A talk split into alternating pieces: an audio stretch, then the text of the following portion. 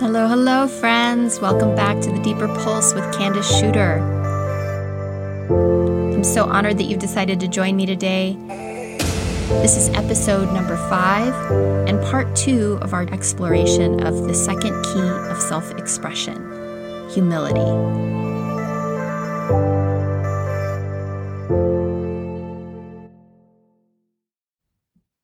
A few years ago, I had a tiny new kitten. She was fluffy white with piercing blue eyes. At only eight weeks old, she was fearless, darting around the house, diving from extreme heights. She was a little fireball, uncontrollable and courageous. So I named her Khaleesi, after the mother of dragons. Lisi would crawl up onto my lap each morning while I worked. At the time, I was reading a book in between writing sessions. It rested on the table next to my workstation. On occasion, I would catch her nibbling on its cover.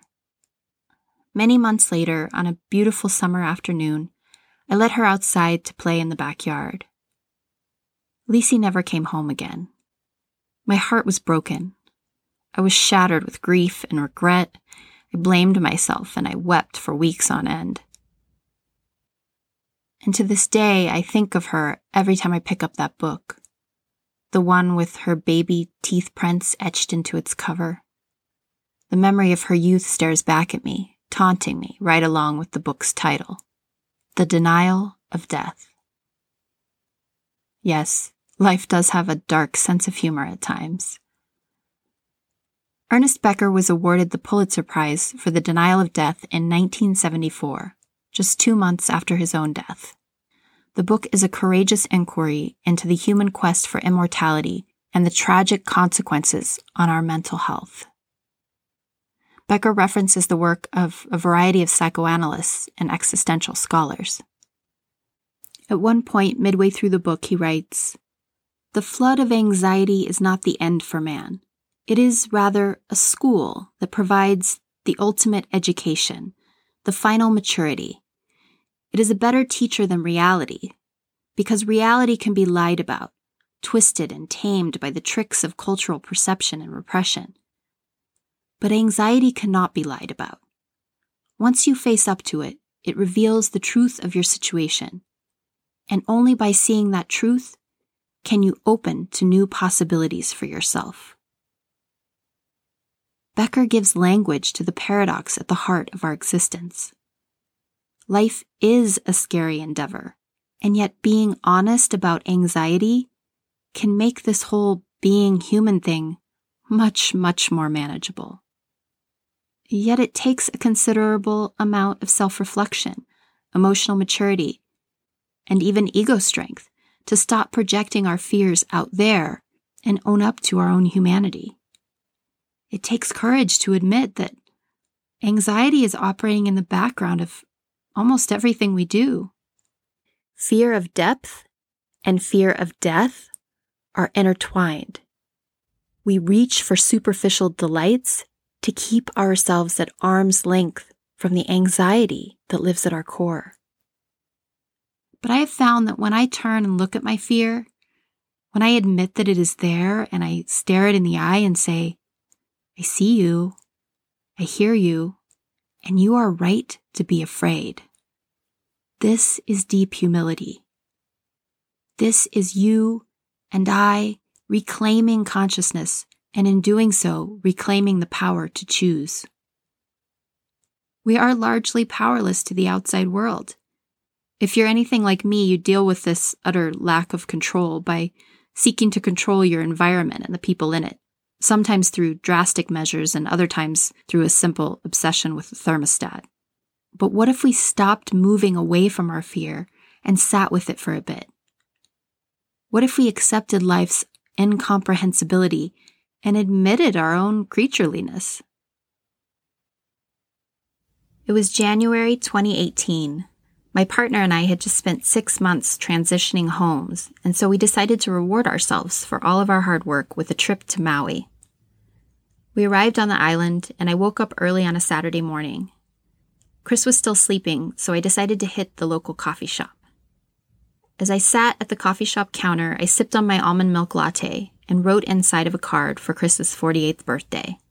I signed my name, folded it in half, and tucked it neatly inside its envelope. Just as I was inscribing his name on the cover, my phone lit up. I looked down to see an emergency alert that read in all caps Ballistic missile threat inbound to Hawaii. Seek immediate shelter. This is not a drill. I stared hard at the words, reading them and then rereading them again. Time began to move in slow motion, and I looked around the coffee shop at the people seated. Every table was full, and there was a long line to the counter. Roughly half of the people were now staring down at their phones. I waited for panic to ensue, but it didn't happen. Everyone seemed frozen by the news. Finally, a woman looks up. We make meaningful eye contact, and I toss everything into my bag and head for the door. Two men are standing just outside. One is laughing with a discomforting hysteria as he gazes down at his phone. I rush to my rental car, my eyes darting up into the clear blue skies, searching for evidence of a visible threat. I see nothing.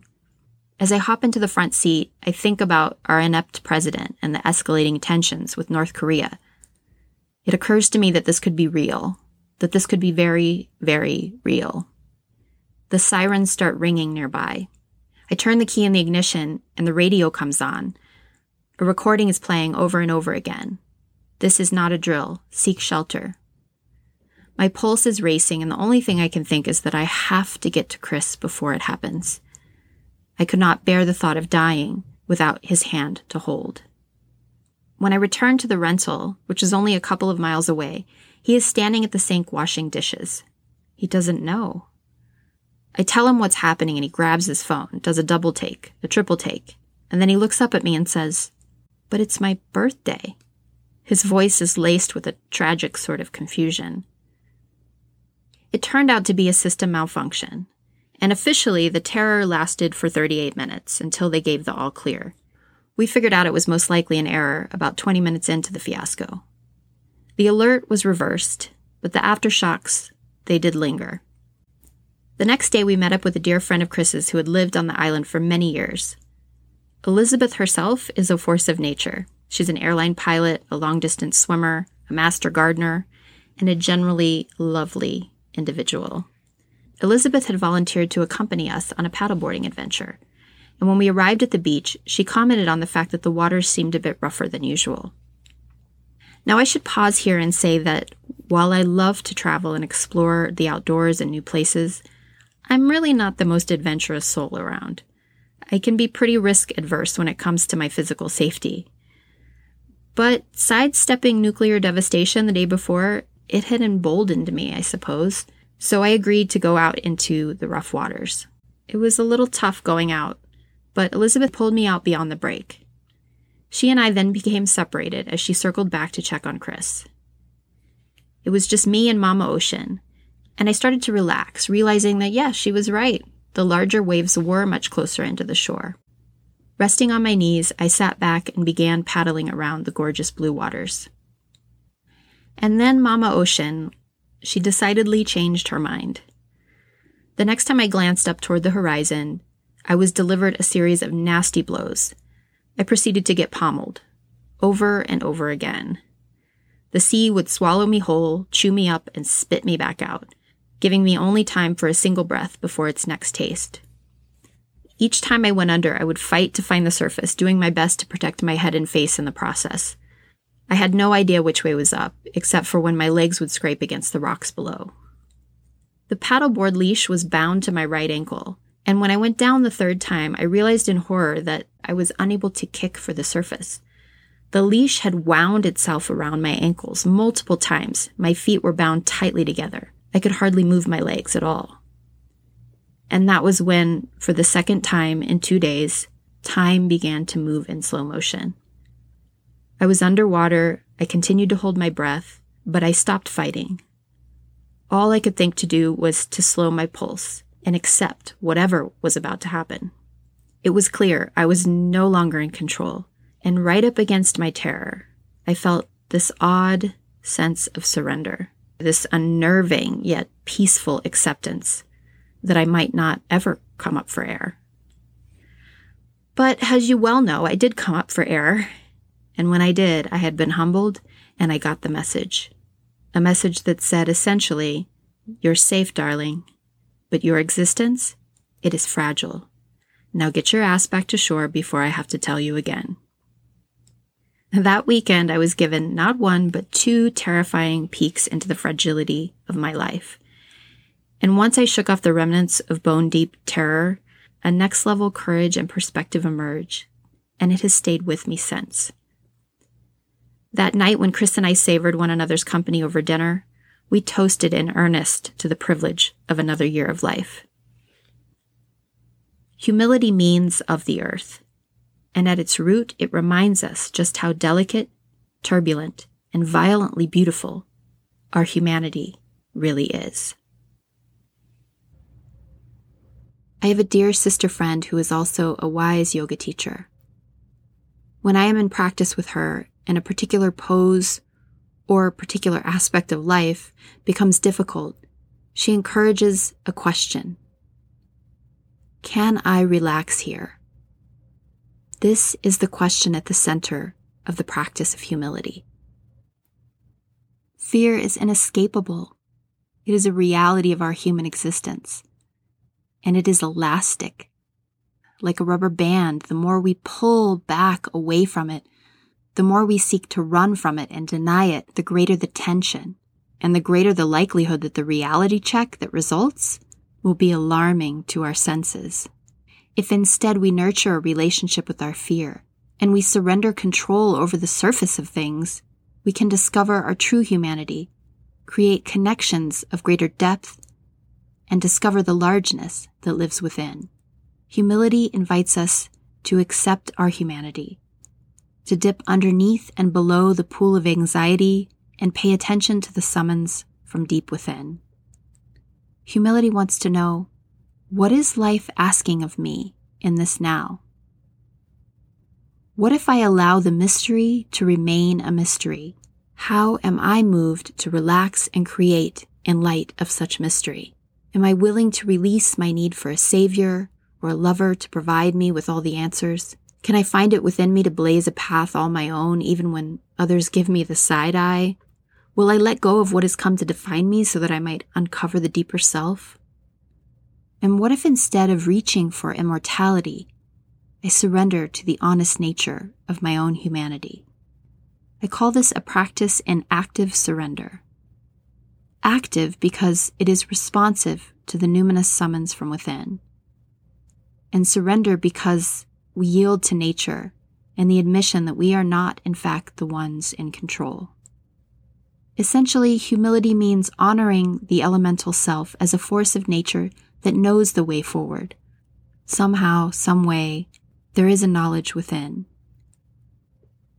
Humility requires we bow toward this deep inner guidance and that we simultaneously allow for our own free flowing expression. So, how do we connect to humility? How do we learn and grow through the school of anxiety and come to know the peacefulness of accepting ourselves, and our full humanity. There are five tenets of humility as I describe it here. Five practices that we can lean into that will help us to connect to humility and unleash our most courageous self expression. Number one, live inside your body. Anxiety itself is an escape from presence. It is at its root a denial of the physical self. Thus, there's tremendous power in movement, breath, and all things body. It's no accident that one of the ways in which we deal with our anxiety or feelings of depression is by reaching for something that feeds our carnal hunger. Food, drink, sex, or substance of any sort we react physically to deep emotional cravings because we do not understand them at their source. Our physical self wants us to remember that we are human, to return home, to return back to our senses. And we can binge on carnal delights when we feel that deep hunger, or we can move. We can take a walk in nature. dance like no one is watching, get dirt beneath our fingernails while we dig a hole in the garden, wash the dishes, do something, anything with our hands that will remind us that we too are a part of this physical world. We are meant to interact with it as an essential expression of its very nature. When you feel anxious and untethered, find a way to connect to your senses and to your physical self. Ironically, it is when we want to escape the physical world the most that we need to become more grounded in it. This is humility. Number two, accept that life is equal parts grace and grit. We tend to correlate goodness with everything that is bright and easy and flowing. And when the going gets tough, we often resent the interruption and we seek to transcend the muck, or at the very least, wade through it as quickly as possible. But when life gets gritty and uncomfortable, there is a dark magic that we can lean into, a certain sort of grace that can be found in allowing for the messiness of things. As children, we understood this. We would spend hours digging in the sand, our clothes and bodies and faces would be covered in dirt. This too was celebrated. Make no mistake, as children, we are in full possession of our humanity. All of it, including the so called negative emotions that we innately somehow knew had to be moved right on out of us. We would unleash our gritty expression without apology and until we were empty of it. Then we would just get on with things, having lightened our load. While we may not have been able to articulate it, we understood through embodied action that expression meant expressing all of it, both dark and light. If we want to grow and be shaped by life, we have to be willing to rub up against its rougher edges. We have to be willing to grit our teeth and push through the moments that we would frankly rather skip over. And this too is humility. Number three, know that you are all the ages you have ever been. Now we're going to dive much deeper into this when we get to the third key, but it's worth a quick mention here. Tending to the inner children that live inside of you, that is your responsibility as a full fledged adult. No matter what sort of home we might have grown up in, each and every one of us is in some way an emotional orphan. We have since discovered needs that went unmet, and when we come of age, we must show up to our younger self. We must reparent ourselves. Because if we fail to do so, we continually project our needs onto others, and we re dramatize our past in the present. When you come to accept that you are, in fact, every age you have ever been, you understand that self care is a sacred responsibility. You tend to your depths so that you can function on the surface of things in real time, not in reaction to the past.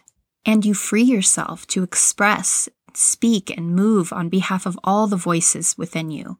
You learn to express each of these voices with an open and loving heart. Embracing all of those tiny selves inside, this is humility. Number four, admit that you don't know. Humility is embodied humanity, which means we must consciously accept our limited human vantage point and admit that we don't know far more than we claim to. Admitting that we don't know means holding all things lightly, all things, including and especially the things we think we know for sure. Humility means admitting that, for the most part, I can't possibly know anything much for sure apart from what I feel and sense in my own heart. Certainly, we must not cling to our beliefs or force them upon another. And also, in the same way, we must hold the known and the unknown with equanimity. Of course, we can express our impassioned ideas with conviction, and we can simultaneously hold space for wonder, be open to the possibility that there is something we are most certainly missing, a piece or 11 million pieces of the puzzle that we may never have access to while living inside this dream.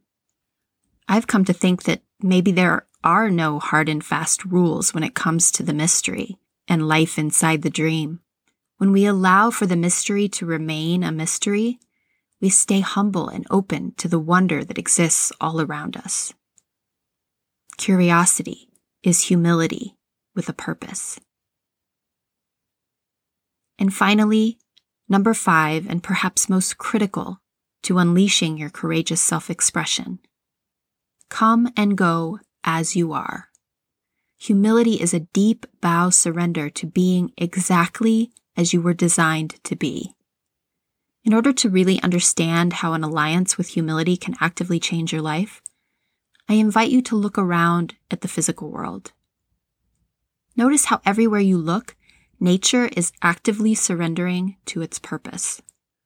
Free from self conscious resistance, water flows, fire burns, air breathes, and the sun feeds us all equally, regardless of our so called sins.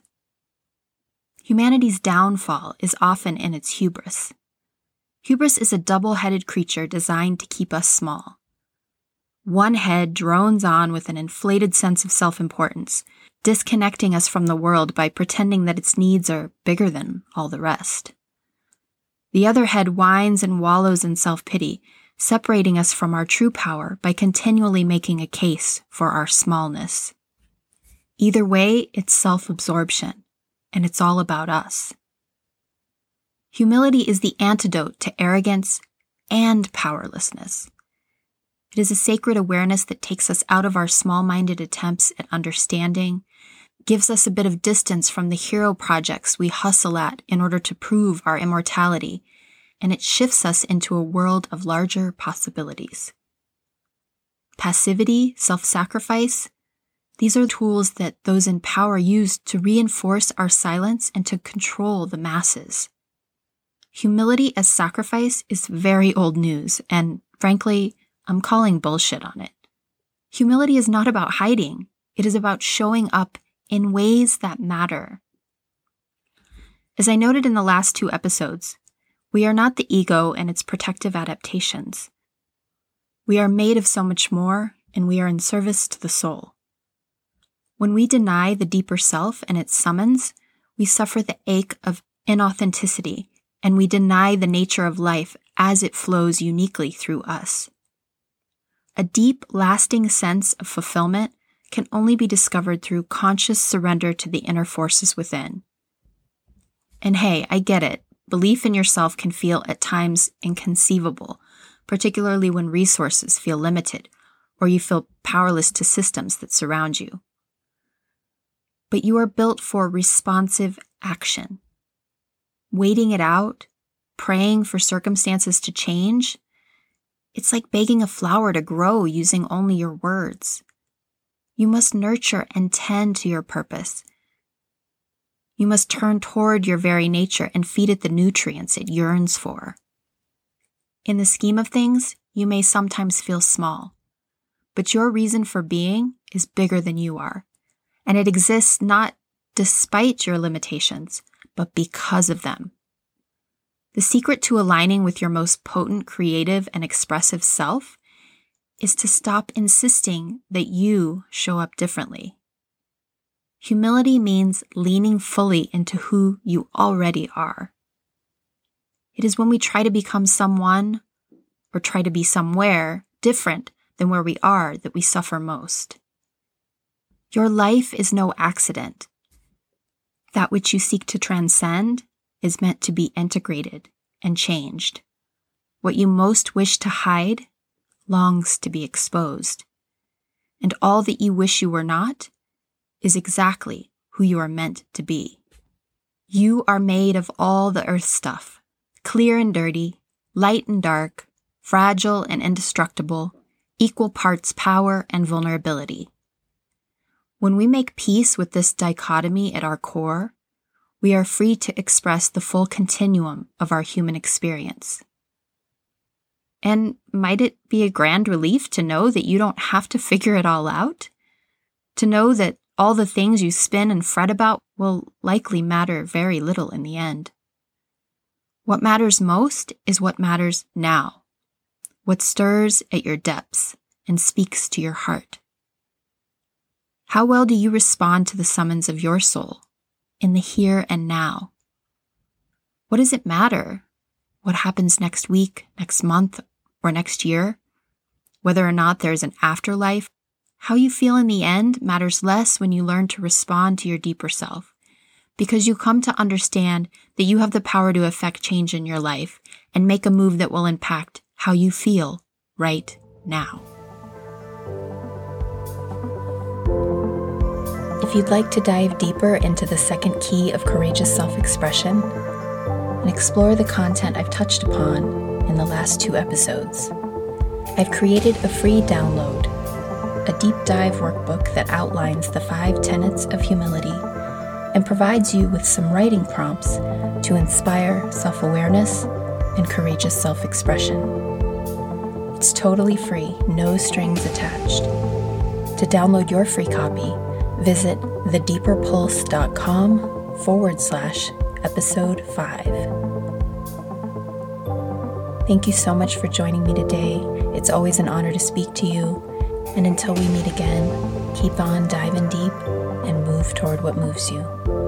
Ciao.